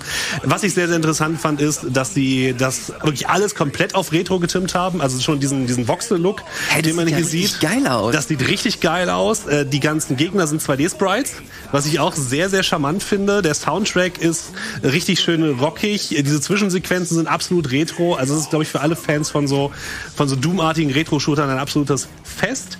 Man muss aber auch sagen, man sollte vielleicht eine gewisse Affinität zum Warhammer 40.000 Universum mitbringen, weil ansonsten wird das nach einer Zeit doch wiederholt sich relativ schnell, weil der Gameplay-Loop ist im Endeffekt durch die Gegend springen, Items aufsammeln, dann kommen mal so Arena-Kämpfe, wo man besondere Gegner töten muss und dann geht's weiter. Und ich habe mich mit Kollegen darüber unterhalten und wir haben so darüber gesprochen, wie so unsere Erfahrungen waren und da haben wir so gefragt, ja, an welchem Level bist denn du? Keine Ahnung, sieht alles gleich aus. Das ist ein bisschen schwierig, darüber zu reden, aber für Warhammer-Fans wird das auf jeden Fall, ist es auf jeden Fall ziemlich cool, weil es sehr, sehr viel aufnimmt von diesem sehr, sehr großen Franchise. Man erkennt sehr, sehr viele Charaktere wieder. Es soll wohl auch eine Verbindung sein zwischen Warhammer 40.000 Space Marine und Space Marine 2, was wir ja auch noch dieses Jahr erwarten. Kann ich jedem empfehlen, wer so Retro-Shooter mag, der wird mit Boltgun, ist auch kein Vollpreistitel, auf jeden Fall für 10 Stunden Spaß haben. Also auf gut Neudeutsch sagt man mittlerweile Boomer-Shooter. Boomer-Shooter, das ist genau. Die neue Genrebezeichnung, die ein bisschen in diesem Doom-Retro-Bereich vielleicht bis Richtung Quake oder so reingeht. Es gibt ziemlich viele Sachen. Also ich bin jetzt nicht vertraut mit dem Warhammer-Universum, aber solche Oldschool-Type-Shooter spiele ich immer wieder ganz gerne. Da hängt es für mich aber auch davon ab, was ist das Alleinstellungsmerkmal. Gibt es gutes Leveldesign? Wie fühlt sich das Gunplay und so weiter an? Und es kann teilweise auch sehr abgedreht werden. Hat jemand von euch mal dieses Fashion Police oder so gespielt? Nein, aber ich muss es spielen. Ist auch ich meine, das auch im Game Pass drin, wenn ich mich nicht irre, wo es was quasi so ein Boomer-Shooter ist. Guck mal, Fashion Police, Xbox oder so. Das heißt, ich zeig's noch ein bisschen anders, aber du bist dann quasi so die Fashion Police und musst den Leuten hübsche Kleidung anballern. Alles in so einem Pixel-Style. Dann also alles, was ich da gerade höre, gefällt mir. Das gefällt dir, ne? Und ich brauche für mich irgendwie so ein Alleinstellungsmerkmal. Ja, da gibt es super viele coole Sachen und was mich ein bisschen abgeturnt hat, ist dieser, guck mal, wieder cool 80s-Style-Trailer oder so. Too much. Das brauche ich nicht mehr, muss ich sagen. Das muss ja nicht unbedingt auch auf das Spiel zurückreflektieren, aber dass das die einzige Methode ist, wie man sowas verkaufen kann den Leuten. Genau, Hugo Baus. Interessant. Und Alter, mega. Anstatt schön mit dem Enterhaken hast du einen sexy Gürtel. Warum kannte ich das vorher nicht? Ich weiß großartig. Nicht. No, ich habe so ein bisschen angefangen zu spielen, das ist wirklich ganz lustig, muss ich sagen. Ich musste aber noch weiterspielen und gucken, ob dann auch das Leveldesign und der Gag standhält mehr als ein paar Stunden. Ne? Und sowas in der Art, ob es jetzt ein Warhammer 40k-Ding ist, es gibt auch viele von diesen Boomer-Shootern, bei denen man sich mal austoben kann. Mal Pixelart, mal nicht Pixelart, mal ein bisschen was anderes. Das hat ja seine Existenzberechtigung, weil es sich einfach anders anfühlt, als wenn du Shooter von heute spielst. Ja. Ich hätte gerne so ein bisschen mehr Rätselfaktor immer in den Sachen drin. Nicht unbedingt 8 Millionen Schlüsselkarten, aber vielleicht 4 Schlüsselkarten pro Level. Ja, das stimmt. Man muss wirklich sagen, das Boltgun wirklich einfach für Leute, die halt Warhammer gut finden und die irgendwie Bock auf sowas haben und vielleicht auch ein bisschen jetzt so vielleicht über 30 sind und jetzt mit Fortnite und so nicht mehr so viel anfangen können. Deswegen ist das, glaube ich, eher was für diese Leute. Aber die werden Spaß haben. Steffen, du musst mich da kurz abholen. Warhammer ist für mich also immer so komplett random. Du hast mal hier einen Shooter, dann hast du hier ein Strategiespiel, dann hast du da wieder einen gefühlten Jump'n'Run. Also, wieso? Das Problem ist ganz einfach, bei der Warhammer-Lizenz, die wird halt rausgegeben wie Popcorn, so gefühlt. Ach, das ist nicht Workshop. Ein Studio, das ist einfach die Lizenz. Und für Freunde des Warhammer-Universums gibt es ungefähr 90% Spiele, die richtig scheiße sind. Also sehr, sehr viele Mobile-Games, aber von der schlimmsten Sorte. Aha. Dann ganz viele Sachen, die okay sind, wenn man Fan ist, wie so Boltgun und so weiter. Und ganz, ganz wenig Sachen, wo man wirklich sagen würde, damit kann man auch Leute in den Ofen hervorlocken, die vielleicht nicht unbedingt mit Warhammer irgendwie was anfangen können. Und in diesem Spannungsfeld bewegt man sich irgendwie die ganze Zeit. Nach der Dawn of War-Reihe gab es auch keine richtig guten Strategiespiele mehr. Also es ist ein großes Leiden, wenn man Fan von Warhammer 40 ist. Ich würde aber sagen, dieses ist das Space Marine 2, was so ein bisschen wie Gears of War dann ausschaut. Ja, genau. Ich glaube, das könnte ja ganz cool werden, selbst nicht für Warhammer-Universum. Ja, das stimmt, das stimmt. Also gerade wenn man so ein bisschen in die Richtung Gears of War und Bock auf sowas hat, dann bestimmt. Ich muss aber auch sagen, auch Space Marine 1 hat auch sehr viel von dem Space Marine und Warhammer-Feeling gelebt. Mhm. Das war jetzt auch, was das Spielerische angeht, jetzt nicht, keine Offenbarung, nichts, was man irgendwie nicht nirgendwo anders schon mal gesehen hatte. Also ist ja auch aber bin schon ein bisschen gespannt. 10 Jahre her, muss ja, nicht mehr unbedingt so viel damit mehr mit zu tun haben. Ne? Genau. Aber ich glaube, mittlerweile ist Games Workshop da auch so ein bisschen penibler geworden, was die Ausgabe der Lizenz angeht, aber trotzdem gibt es noch sehr, sehr viel Handycrap. Nicht nur, weil es einfach Handyspiele sind, sondern einfach, weil es einfach inhaltlich Scheißspiele sind.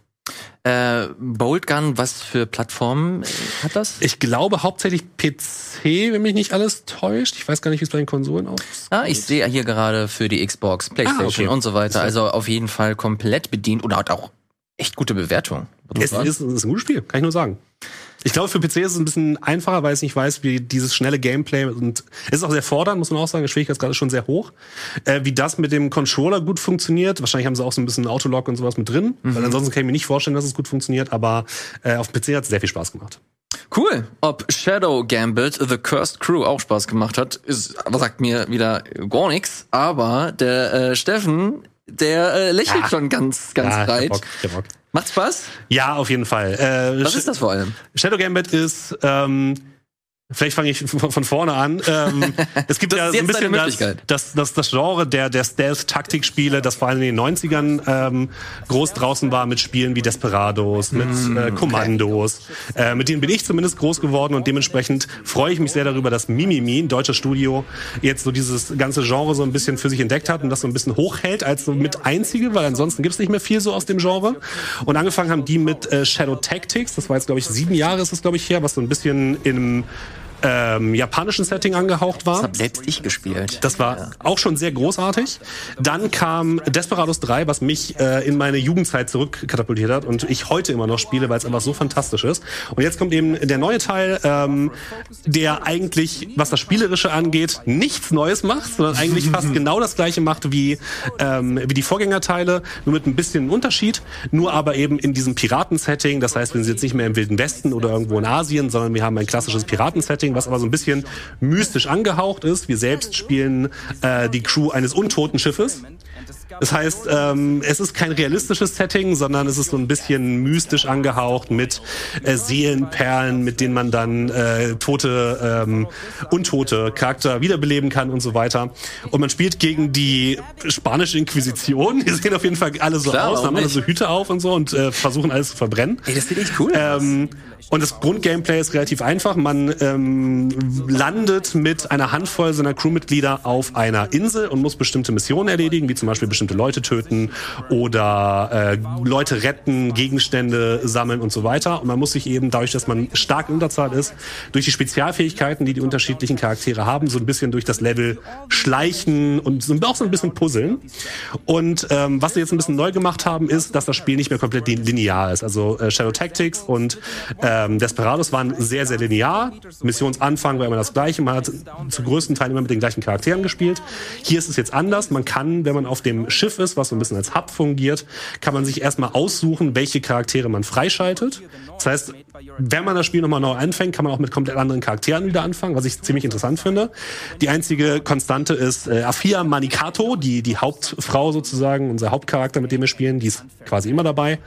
Und das Ganze ist ein bisschen offener, weil man kann diese Inseln, die man dann bereist, man kann auf verschiedenen Punkten anlanden, was bedeutet, dass man unterschiedlich dann an verschiedene Herausforderungen herangehen kann. Und es gibt verschiedene Exit-Points. Man muss nach jeder Mission immer zu einem Exit-Point.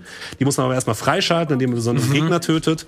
Und dementsprechend gibt es viele, viele verschiedene Möglichkeiten, so ein bisschen an die Sache ranzugehen und sich so ein bisschen verschiedene Möglichkeiten zu erarbeiten, wie man auch zum Beispiel Gegner tötet. Wenn man gerade hier im VOD sieht man, dass man halt auch mit der Umgebung interagieren kann, um Gegner fertig zu machen. Die Charaktere haben unterschiedliche Fähigkeiten, wie zum Beispiel, dass man Büsche beschwören kann, wo Charaktere, Gegner einfach drin verschwinden und dann nie wieder auftauchen. Finde ich sehr, sehr spaßig.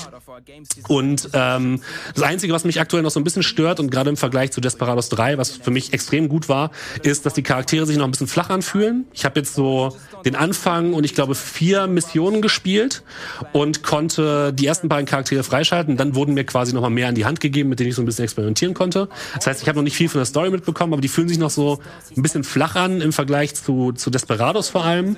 Aber diese offene Spielweise gefällt mir durchaus gut und macht das Spiel, gibt ein bisschen mehr Replay-Value. Das war so ein bisschen das große Problem bei Desperados, weil da, wenn man es einmal geschafft hatte, dann konnte man auch so besondere Herausforderungen machen, aber dann wusste man, wie man die Gegner umgeht und dann macht man es einfach jedes Mal wieder, wenn man es spielt.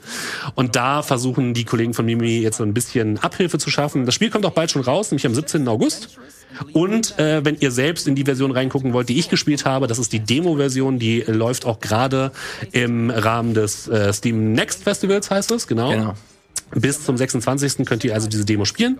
Und ich habe, glaube ich, so ungefähr 6-7 Stunden für die Demo gebraucht. Ach, also es gibt einige Missionen zu spielen und macht sehr, sehr viel Spaß. Für alle Leute, die Shadow Tactics mochten und Desperados mochten, die können da ohne Bedenken zuschlagen, weil es ist im Endeffekt sehr, sehr ähnlich, nur mit einem anderen Skin, anderen Fähigkeiten, anderen Charakteren. Und für alle Leute, die mit dem Genre bisher noch nicht so warm geworden sind, die werden da vielleicht auch mit Shadow Gambit jetzt nicht super warm werden, aber mir gefällt es sehr, sehr gut und ich freue mich darauf, wenn es rauskommt, dann werde ich da auf jeden Fall nochmal genauer von berichten, ob sie das dann einhalten konnten, was die Demo versprochen hat. Und hier sehen wir auch, es gibt ein paar interessante Effekte, wie dass man zum Beispiel hier einen Charakter hat, der Gegner in Kanonen steckt und damit rumschießt. Also da haben sie jetzt so ein bisschen, ich sag mal, den Verrücktheitsfaktor ein bisschen aufgedreht. Das war bei Desperados alles sehr, sehr down to earth. Aber hier können sie jetzt auch ein bisschen mehr ins Fantastische abgleiten, was aber durchaus Spaß macht. Ja, Shadow Gambit, kann ich dir empfehlen. Gregor, sieht das interessant für dich aus? Ist das ein Genre, das du spielst? Nein. Gut. Mich freut es immer, wenn Leute in ihren Genres dann so aufgehen. Das ist irgendwie, da rührt sich bei mir leider nichts. Das ist vollkommen fein. Ist überhaupt nicht schlimm. Ich weiß, dass dich Decarnation, ich hoffe, ich habe es richtig ausgesprochen. Decarnation? Da hat sich einiges gerührt, muss ich sagen.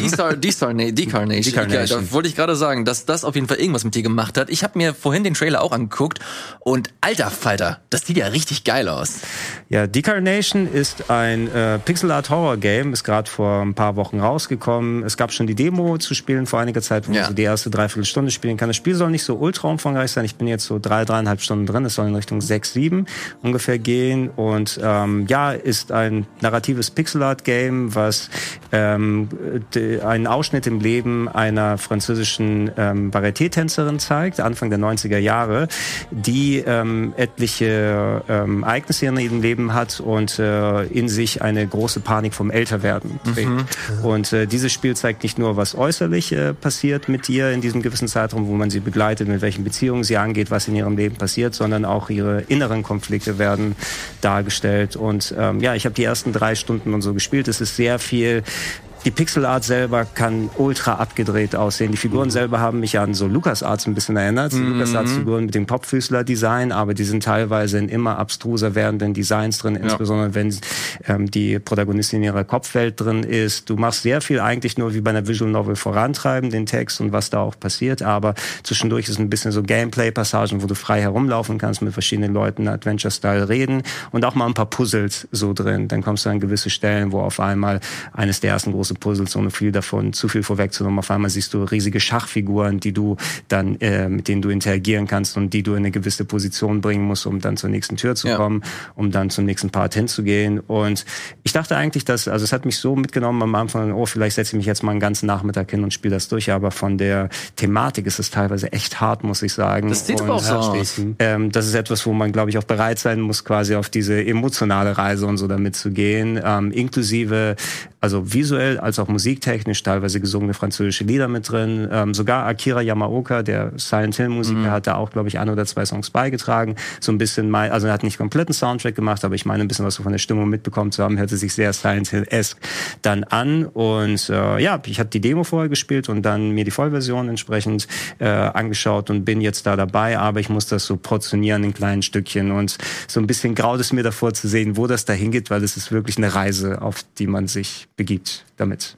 Genau, da muss man auf jeden Fall Bock drauf haben. Das hat man, glaube ich, auch in den Bildern gesehen, dass die zum Teil sehr krude aussahen, dass sie sehr stark Horrorelemente mit drin hatten, die hier und da, glaube ich, nicht für alle geeignet sind, auch wenn das Pixelart ist und sehr überzeichnet. Also teilweise, was da an Aufwand im Pixelart-Design drin ist, mit dieser isometrischen Perspektive, wenn du in dann diesen abgedrehten Pariser Traumwelten oder sowas drin ist, mit verzogenen Locations, verzogenen Charakteren. Ich bin teilweise echt erstaunt, wie schön, hässlich, hässlich schön dieses Spiel aussehen kann. Decarnation, liebe Leute da draußen, das war's von Gregor. Ich habe auch noch eine Kleinigkeit mitgebracht, nicht viel, nur ein einziges Spiel, das ich schnell abhandeln möchte. Ich habe ja vorhin erzählt, mit Final Fantasy 16 war mir alles ein bisschen zu dröge, beziehungsweise die Stimmung war mir irgendwie nicht, weiß ich nicht, hat mich nicht abgeholt. Ich mag's bunt, da habe ich rumgeguckt und richtig random habe ich angefangen, Earthbound wieder zu spielen. Oh. Okay. Ist das auf der Switch drauf mittlerweile? Ja, das ist auf dem Nintendo Online-Ding. Und ich wollte wirklich nur mal reingucken. Also echt nicht viel Schnitt. Ich habe einfach 15 Stunden da reingefallert. Oh. Ich bin komplett überrascht, wie gut sich das heute noch gehalten hat. Hattest du es jemals durchgespielt?